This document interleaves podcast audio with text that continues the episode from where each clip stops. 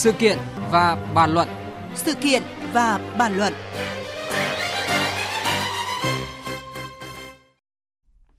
Thưa quý vị, thưa các bạn, trong suốt tuần qua, dư luận bất ngờ khi được biết cao tốc Đà Nẵng Quảng Ngãi hư hỏng chỉ sau một tháng thông xe. Dự án này có tổng vốn đầu tư hơn 34.000 tỷ đồng lấy từ nguồn ngân sách nhà nước và vốn vay ODA, Ngân hàng Thế giới.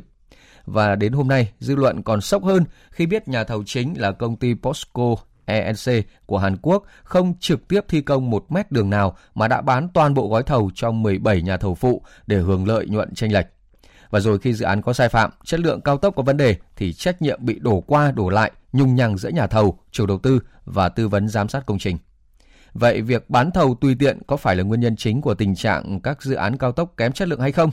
Để có thêm góc nhìn về vấn đề này, biên tập viên Nguyễn Hằng có cuộc trao đổi với chuyên gia kinh tế tiến sĩ Nguyễn Minh Phong. Mời quý vị và các bạn cùng nghe. Kính chào quý vị và các bạn. À, trước hết xin cảm ơn uh, tiến sĩ Nguyễn Minh Phong đã tham gia chương trình cùng chúng tôi. À, vâng, chào biên tập viên Nguyễn Hằng, chào quý vị thính giả của chương trình. À, thưa ông là việc uh, nhà thầu chính của dự án cao tốc Đà Nẵng Quảng Ngãi là công ty Bosco EC của Hàn Quốc. Sau khi trúng thầu thì đã bán uh, toàn bộ gói thầu cho 17 nhà thầu phụ. Ông có bình luận gì về cái việc này ạ? Chúng ta biết rằng là cái việc mà thầu A trúng sau đó bán lại và gọi lên thầu phụ là bình thường thậm chí trong quy định của nước ta nó còn gần như bắt buộc dạ. để nó đảm bảo cái việc làm cho người địa phương cũng như là tiêu dùng những cái sản phẩm của Việt Nam chứ không phải là hoàn toàn mang từ nước ngoài về dạ.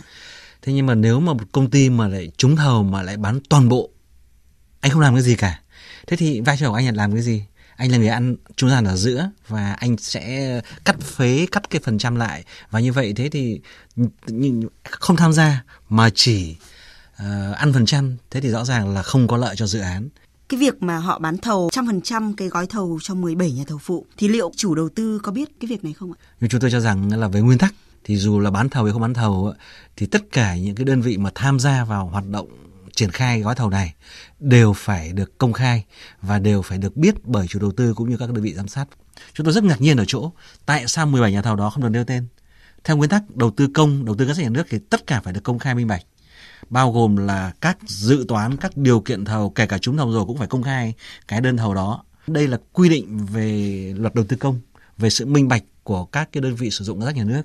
vì thế cần cần phải được công khai rất tiếc là toàn bộ những cái dữ liệu này đều được không được công khai và đây rõ ràng là một sự vi phạm về cái trách nhiệm trách nhiệm giải trình và trách nhiệm công khai của các cái dự án liên quan tới đầu tư công với sử dụng ngân sách nhà nước. À, thưa quý vị và các bạn, à, cho đến hôm nay thì chúng tôi vẫn à, tiếp tục nhận được ý kiến của người dân à, bức xúc về những sai phạm tại dự án cao tốc Quảng Ngãi Đà Nẵng. À, mời tiến sĩ Nguyễn Minh Phong và quý vị thính giả nghe phản hồi từ người dân. Đường mà có quãng mà từ Túy Loan đây lên tới um, Tam Kỳ thì được, chứ từ Tam Kỳ mà đổ về Quảng Ngãi thì xấu lắm, ổ gà, ổ voi mà gợn lắm. Con đường 34 nghìn tỷ mới đi hoạt động mà đã hư hỏng như thế thì thì mình phải thanh tra để mà mình quy trách nhiệm với Công trình động viên quốc gia mà. Phải thanh tra toàn diện thì mới thấy uh, lỗi của đơn vị nào À, thưa ông là những góc khuất trong cái việc bán thầu sử dụng nhà thầu không đủ năng lực và làm giảm chất lượng công trình. À, theo như phân tích vừa rồi của ông thì chắc chắn là chủ đầu tư là Tổng công ty Phát triển đường cao tốc Việt Nam phải biết. Nhưng mà vấn đề xảy ra sai phạm, ông có lý giải về vấn đề này như nào? Chắc chắn là có lợi ích nhóm. Chỉ có điều nó là nhóm nào, nhóm trong nhà thầu phụ với nhau, trong riêng một công ty thầu phụ hay là nhóm giữa thầu phụ hay thầu chính, thậm chí là giữa chủ đầu tư với các nhà thầu phụ. Phải chăng là trong cái đội hình của những nhà thầu phụ này có những người chưa đạt chuẩn hoặc đã có quá khứ không đạt chuẩn mà vẫn được đưa vào. Thứ hai nữa là cứ qua mỗi một cửa thầu đó thì lại có sự rút bớt các cái điều kiện kỹ thuật, rút bớt các cái yêu cầu rồi gọi là cấu bớt cái phần trăm và như vậy nó sẽ gần như là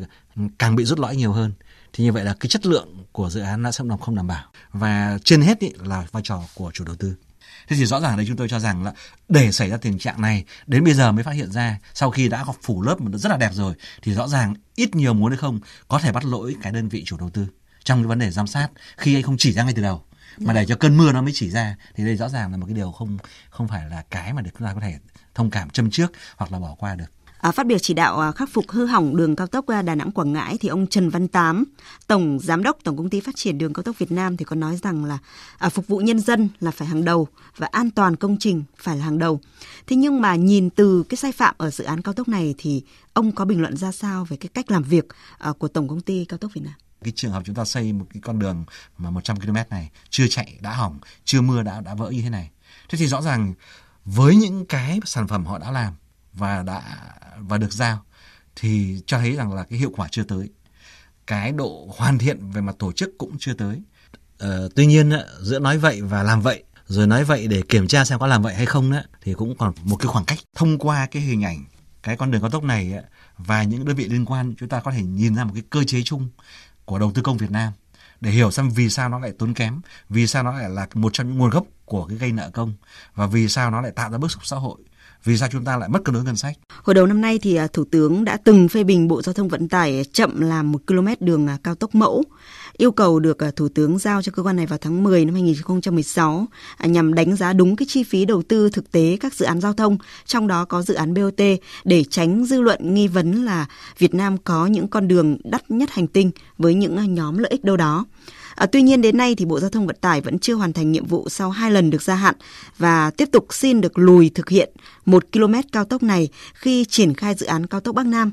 Và vì vậy thì giá thành thực sự của một km cao tốc vẫn chưa rõ là bao nhiêu. À, thưa tiến sĩ Nguyễn Minh Phong, liệu điều này có khiến việc à, giám sát chất lượng giá thành các dự án cao tốc tiếp tục à, tù mù và không rõ cái căn cứ vào đâu và um, tiếp tục là cái mảnh đất màu mỡ cho những ăn chia lợi ích? Chắc chắn rồi. Đây rõ ràng là một cái một cái điển hình để chúng ta thấy rằng là cho đến nay cái gút mắc hàng đầu chính là một cái km mẫu đường cao tốc chưa có. Và rất vô lý ở chỗ một km mà không làm xong thì anh cứ đòi làm hàng trăm hàng nghìn km khác để làm gì? Và anh liệu có đủ năng lực hay không? Hay lại tái diễn trở lại những cái con đường mà dài hàng trăm km và cũng là một, một trận mưa đã bị đã bị hỏng như vậy? Rõ ràng là một sự tù mù về mặt tiêu chuẩn kỹ thuật quy chuẩn quốc gia không có thì anh không thể có được một cái chuẩn một cái ngọn hải đăng một cái vector đo một cái thước đo chuẩn để mà đánh giá đúng sai hay dở.